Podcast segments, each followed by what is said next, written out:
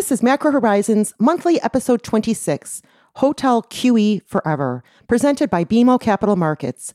I'm your host, Margaret Kerins, here with Ian Lyngen, Greg Anderson, Stephen Gallo, Dan Krieter, Ben Reitzes, Dan Belton, and Ben Jeffery from our FIC Macro Strategy team to bring you our debate on the impact of the massive fiscal and monetary policy regime changes underway and whether or not global central banks will ever actually be able to extricate themselves from the market and what this implies for US and Canadian rates, high quality spreads, and foreign exchange.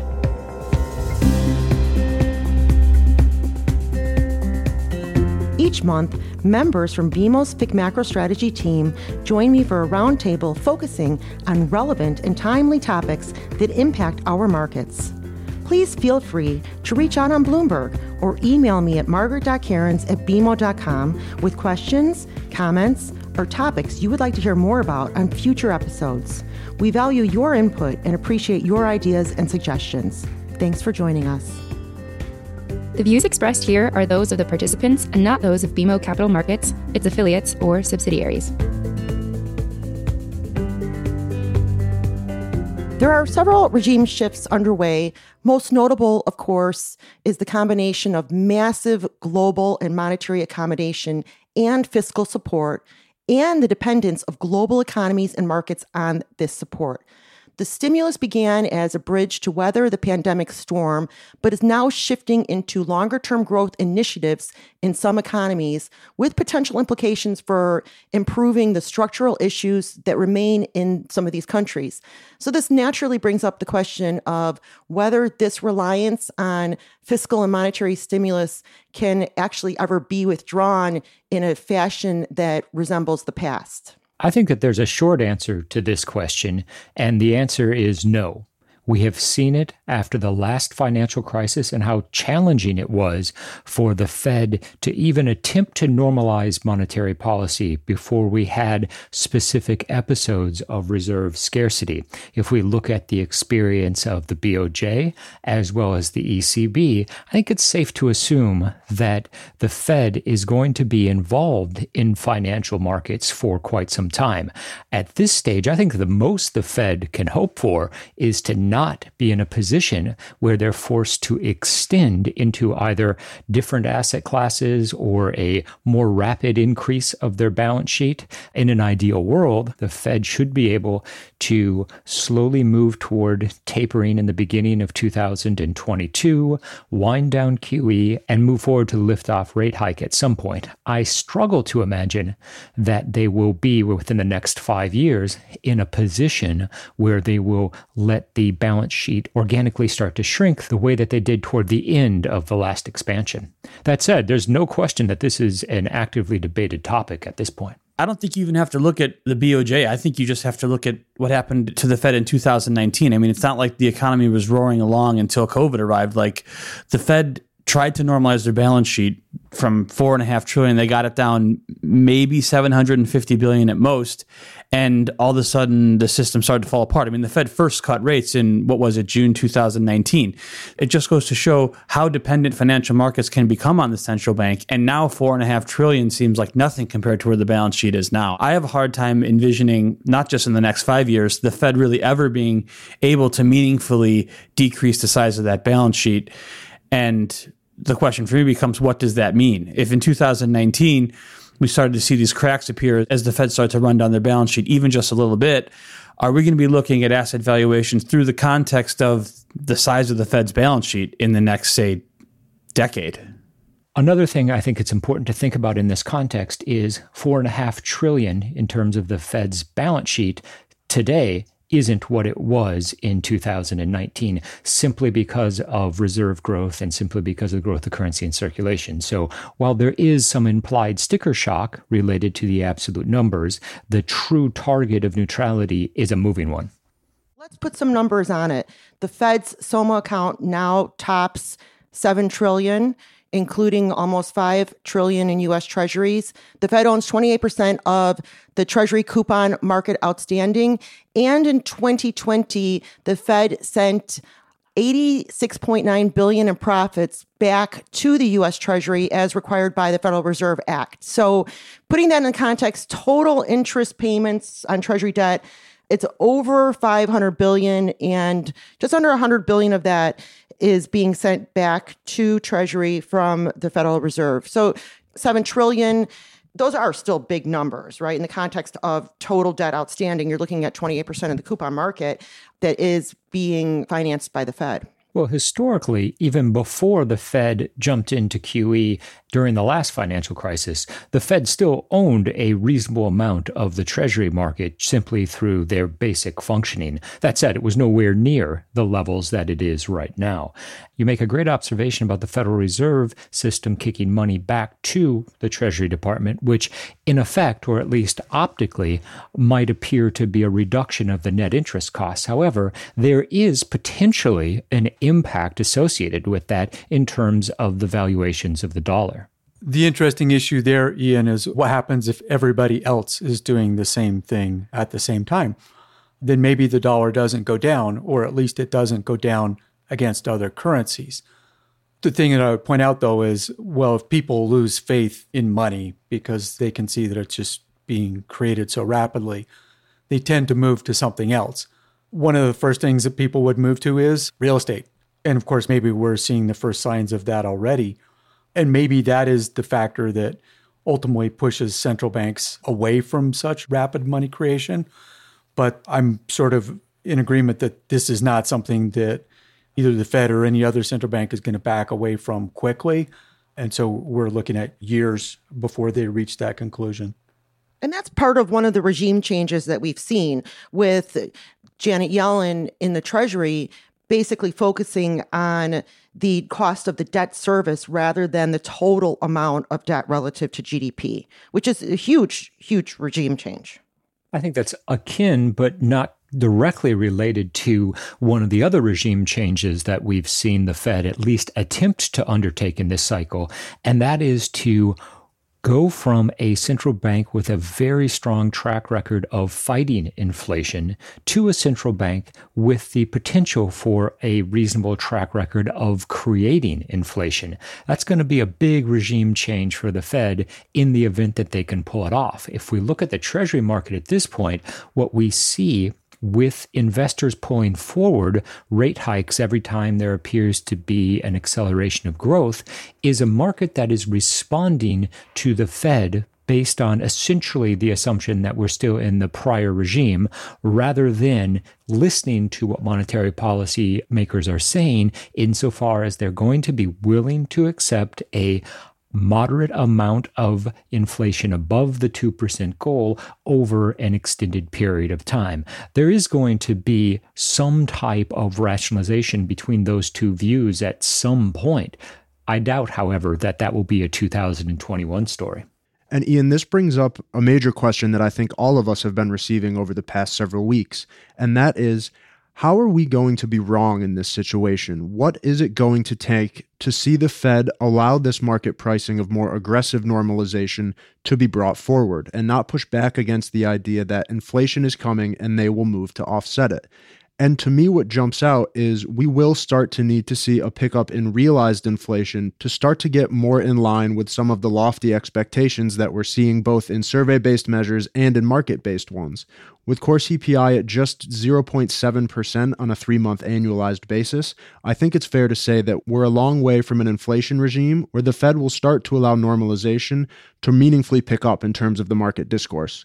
And the regime change surrounding inflation does have implications possibly for not only for the timing of an eventual liftoff, but for the pace of that liftoff. As we know, inflation typically lags the monetary policy stimulus by you know, six to 12 months. And that implies that the Fed at some point might be behind the inflation curve. And there are implications for market pricing.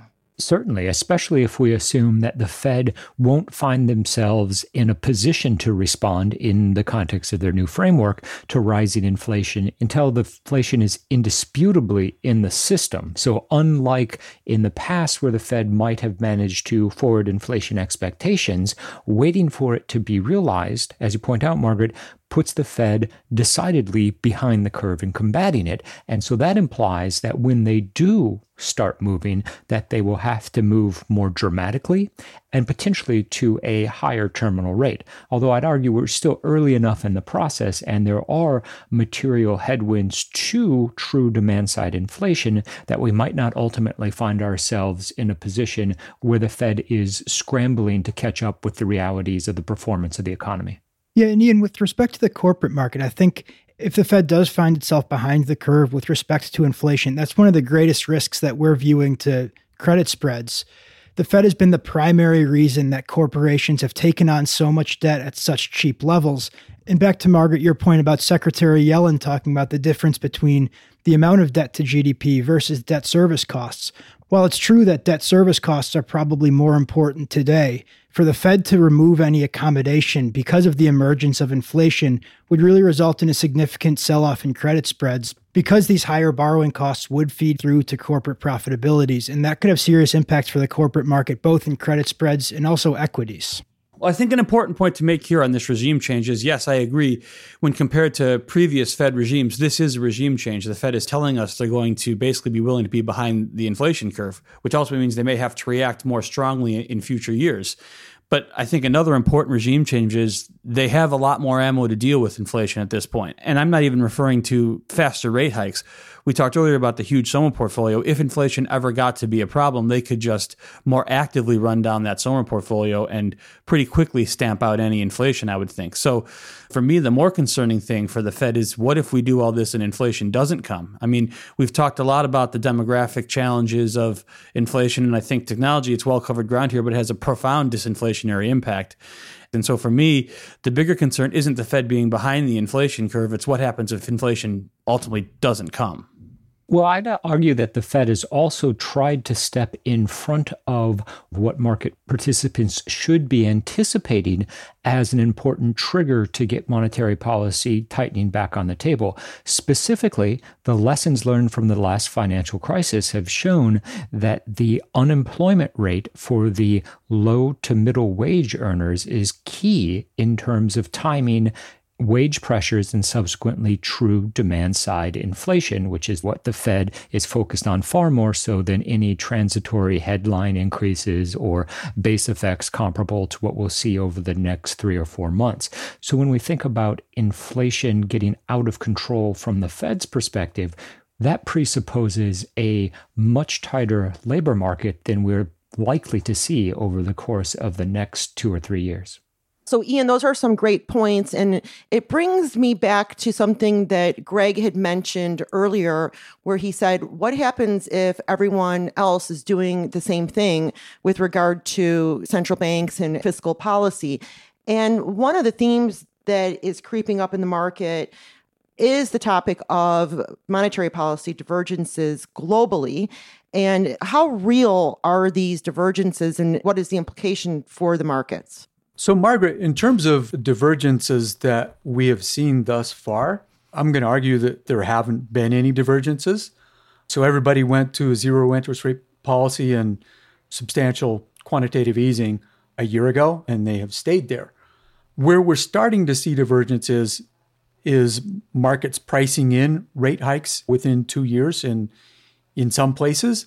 So, for example, in the FX swap market, basically 20 basis points of Fed rate hikes priced in one to two years out from now. Also in Australian dollar, that's priced in. And where you might see the divergence is look, it seems like some central banks are pushing back against pricing in rate hikes uh, anytime near that soon. Certainly the RBA has done that, where the Fed hasn't pushed back as vehemently. These are really small and subtle divergences the other place where you might see at some point a divergence, although we haven't seen it yet, is the ending or the tapering of quantitative easing. Probably a long ways off, but it's an important divergence. And if somebody were to accelerate or increase QE at this point, that would be an important divergence. Yeah, thanks, Greg. I think one of the things that struck a chord with me was your comment about the Fed's path towards tapering. Because I think when you look at some of the vulnerabilities, for example, in portions of the emerging market space, possibly you could throw Europe into the mix. One of the things that really matters is the extent of the monetary policy surprise in the United States. So, to the extent that the Fed surprises markets with hawkishness or somehow on the path towards normalization, that's where I think there could be problems for some of the more vulnerable portions of EM, possibly even Europe. So I think the monetary policy surprise factor matters a great deal. As things currently stand, we expect that the Fed will do its utmost and will do a good job telegraphing the normalization process. But if anything gets in the way, which surprises financial markets, that could be a problem for some of the emerging markets, particularly those that have a high exposure to a rise in, in US interest rates. In particular, I think one of the things that I've pointed out and we've talked about many times on these recordings, on these podcasts, is the buildup of foreign currency debt since the global financial crisis. And every time we have another situation where the Fed has to be proactive getting involved, we see that reliance and that buildup of, of debt increase further. So there are definitely some real vulnerabilities in the global economy. Those vulnerabilities are probably made worse if for some reason we have a persistent overshoot in inflation. But assuming we don't have that, I absolutely agree with you. As the Fed telegraphs the normalization process, there are some central banks that will probably try to go the other way or to indicate that their path to normalization is going to be delayed relative to the Fed's. How much of that do we think is actually based solely on the process out of the pandemic, i.e., vaccinations, efforts toward herd immunity, and more a structural issue about the divergence in performance of economies. I think that this does raise an interesting debate for policymakers. Could one use a broader acceptance of different monetary policy regimes at this stage to make up for some of the pre pandemic differences in consumption and inflation? What you're suggesting is that there are two elements of the recovery. One is the reopening, and the other one is legacy issues. So, assuming we see progress towards reopening in a number of economies globally, then the factor that you're left with is the legacy issues. I would just point to China. I mean, there are many, many examples, but China is a great example because it's such an important economy. They're clearly battling with a leverage issue in China, which is why we've seen policymakers in China recently reach for macroprudential levers to slow the pace of leverage growth. So that is a legacy issue for China. China is well and truly ahead of the Western world when it comes to reopening and dealing with the after effects of the pandemic. But the legacy issue which China battles with is the buildup of leverage. And I think that's why there has been an idiosyncratic macroprudential policy response, if you like, in China to explain that. So that's one good example, I think. The other and the, the bigger legacy issue is diverging what seem to be natural inflation rates, where in the US, you're looking at something like a percent and a half inflation seems to be equilibrium at this point, shy of the Fed's 2% target, but only a half percent shy. But for Europe, we're looking at what seems to be a natural inflation rate somewhere between a half and 1%. And for Japan, it's probably about zero. As a result of these issues, this is where backing away from extraordinary easing, the market has to assume that the Fed will back away faster than these other central banks if they ever do back away. One exception to that, Greg, would be Canada, where the market is pricing a meaningfully more aggressive Bank of Canada than pretty much any other central bank in the world. Tapering is going to come here first, but partially due to technical reasons because the Bank of Canada already owns 40% of the uh, government of Canada market. So that has created big problems. And so they do have to pull back there. But the tapering that's likely coming later this month is just going to fan those flames even more that the bank's going to be pulling back on stimulus even sooner. But going back to Margaret's original question, which is how are central banks going to extricate themselves from all this? I don't see a way. The Bank of Canada will be in the Canada market for the foreseeable future. Even if not providing net stimulus, they'll need to reinvest the proceeds of maturities for almost as far as the eye can see because government issuance is going to be, even as deficits shrink, maturities are still going to be huge rolling over this pandemic debt. So the bank will have to consistently be involved, and I don't see how any other central bank in the world is going to be any different. I guess the hope would be that maybe their share of any individual market kind of whittles away over time, but their involvement is not going to disappear anytime soon. One observation that came to mind when Greg made the point about the differing inflation rates between Europe and the US actually comes down to a measurement one to some extent, because if we look at the composition of inflation in the US, the US includes OER and shelter, whereas Europe, at least on the core side, takes it out. And so I think that not only is there a measurement issue, but that also implies a policy divergence that doesn't seem likely to be shifted anytime soon. One of the biggest surprises from my perspective is that we have seen the difference in policy responses occur so quickly during this cycle. And it strikes me that that speaks to how quickly we have gone from, as a world economy, a massive recession to a reasonably strong recovery. And then we start to see the differing paths forward for the individual economies. Ian, you mentioned all the fiscal stimulus coming into play here and really unprecedented from a global perspective, and, and for most individual countries, also unprecedented. Add to that the kind of changing work environment that we've seen in most industries. Is it possible that while there are legacy issues, and like in, in Canada, for example, that would be household debt is an issue, it's still going to be, but have things perhaps changed sufficiently that some of those legacy problems won't be an issue moving forward? I mean, things have just changed so drastically that perhaps kind of longer term productivity problems won't be there anymore. And we, have kind of entered a new macro regime for the next, whatever, call it 10, 20 years. I could envision a situation over the course of the next two decades where the global economy transitions into a different regime where work from home becomes more of a reality, where the fungibility of knowledge industry workers increases, and that ends up being a net dampening impact on wages. Because if you can hire someone in a low cost area who is just as competent as someone in a high cost area performing the same task, what we'll see is we'll see firms seek to take advantage of that under the guise of it being a benefit to the worker, and it will also serve to keep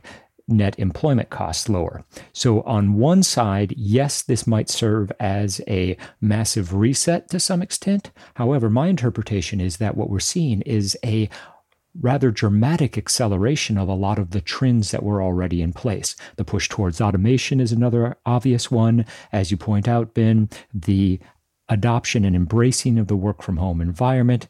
Taking that to the next stage, however, this will exaggerate the difference between the upward mobility of high skill, high wage earners and those that the Fed has emphasized during this cycle, which is the low to medium skill and wage earners. So, if anything, I believe that that pushes out the timeline for the Fed to truly attempt to normalize monetary policy during this cycle. Ian, you had brought up the theme of the process of coming out of the pandemic versus structural issues that pre existed the pandemic and the implications.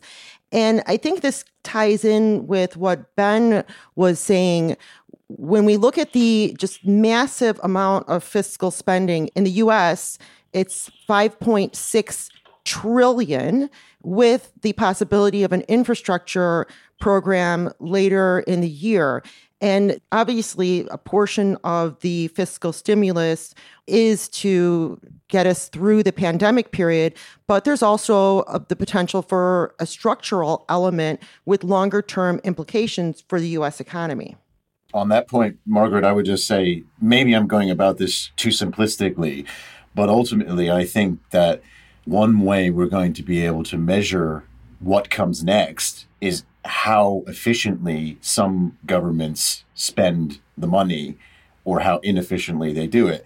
Because that to me will dictate, number one, with what you suggest, if there's going to be a structural change or improvement in potential growth as a result of the fiscal stimulus and the government involvement, or in a sort of worst case scenario, the money is not spent efficiently, and therefore that leads to much higher taxation, much higher regulation, and a very slow growth environment over the medium term.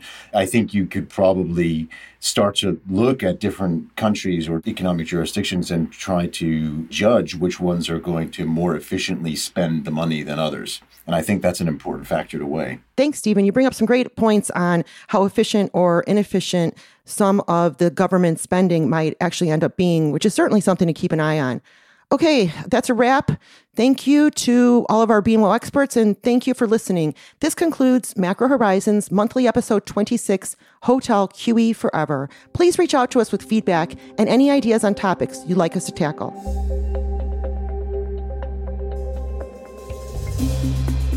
Thanks for listening to Macro Horizons. Please visit us at bmocm.com backslash macro horizons. We'd like to hear what you thought of today's episode. You can send us an email at margaret.kerins at bmo.com. You can listen to the show and subscribe on Apple Podcasts or your favorite podcast provider. And we'd appreciate it if you could take a moment to leave us a rating and a review. This show and resources are supported by our team here at BMO, including the FIC Macro Strategy Group and BMO's marketing team. This show is produced and edited by Puddle Creative. This podcast has been prepared with the assistance of employees of Bank of Montreal, BMO Nesbitt Burns Incorporated, and BMO Capital Markets Corporation. Together, BMO, who are involved in fixed income and foreign exchange sales and marketing efforts. Accordingly, it should be considered to be a product of the fixed income and foreign exchange businesses generally, and not a research report that reflects the views of disinterested research analysts. Notwithstanding the foregoing, this podcast should not be construed as an offer or the solicitation of an offer to sell or to buy or subscribe for any particular product or services, including, without limitation, any commodities, securities, or other financial instruments. We are not soliciting any specific action based on this podcast. It is for the general information of our clients. It does not constitute a recommendation or a suggestion that any investment or strategy referenced herein may be suitable for you. It does not take into account the particular investment objectives, financial conditions, or needs of individual clients. Nothing in this podcast constitutes investment, legal, accounting, or tax advice, or a representation that any investment or strategy is suitable or appropriate to your unique circumstances, or otherwise it constitutes an opinion or a recommendation to you.